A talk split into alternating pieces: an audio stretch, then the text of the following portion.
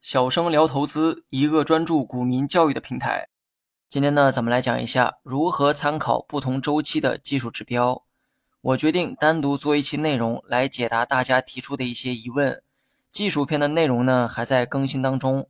针对这个篇章的内容，有两个问题被提及了很多遍。第一个问题，技术篇讲了很多技术指标的概念，但对于分析层面的内容太少，这是为什么？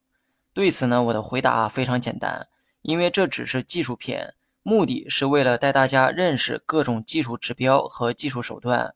关于分析，我主要会拿到技术分析篇去讲，也就是下一个篇章。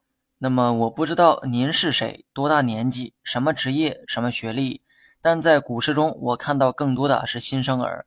我认为呢，有必要先教大家走路，然后再教大家奔跑。开篇第一期内容我就表明过决心，那就是立志要做全网最全面、最优质的股票教学。希望大家呢能跟我一起见证这一切。然后呢，再来讲一下第二个疑问。最近呢讲了很多技术指标。关于指标讲得很详细，但是都没有提及如何参考不同周期的指标。比如说日 K 线上有 MACD，周 K 线、月 K 线它也有，我到底应该参考哪一个呢？这个疑问呢，乍一听好像挺有道理的哈，但我听到的那一刻却有一丝失望。当初讲 K 线的时候，也有人提出过相同的疑问，于是呢，我还特地做过详细的解释。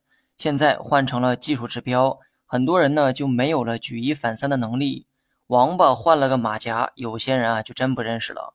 在这里呢，我再强调一遍，指标本身跟哪个周期呢不发生任何关系，你只需要弄明白指标所表达的含义就好。指标代表的那个含义在任何 K 线图中都是一样的。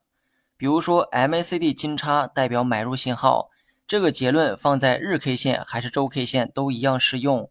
并不会因为周期的改变导致原理的改变。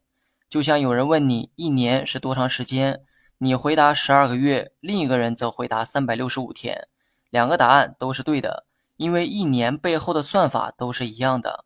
很多人呢听课不听重点，只去听所谓的买卖方法，这也导致他们永远学不会科学的买卖。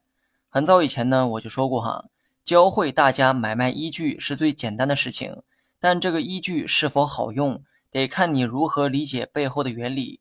不懂原理却只记住标准答案是很可悲的，因为市场根本就没有标准答案。那么有很多网友呢也会遇到以下这些问题。这里呢我们用 MACD 金叉举例说明一下。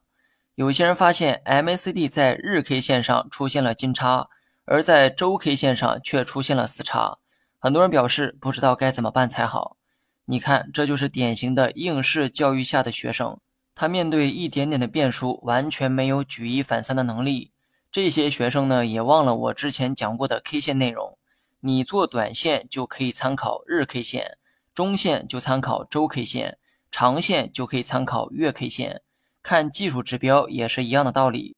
日 K 线 MACD 金叉，说明股价短期有反弹的可能，而周 K 线 MACD 却是死叉。说明股价中期有回落的可能。如果将走势串联起来演变一下，那么股价很可能是先上涨后回落。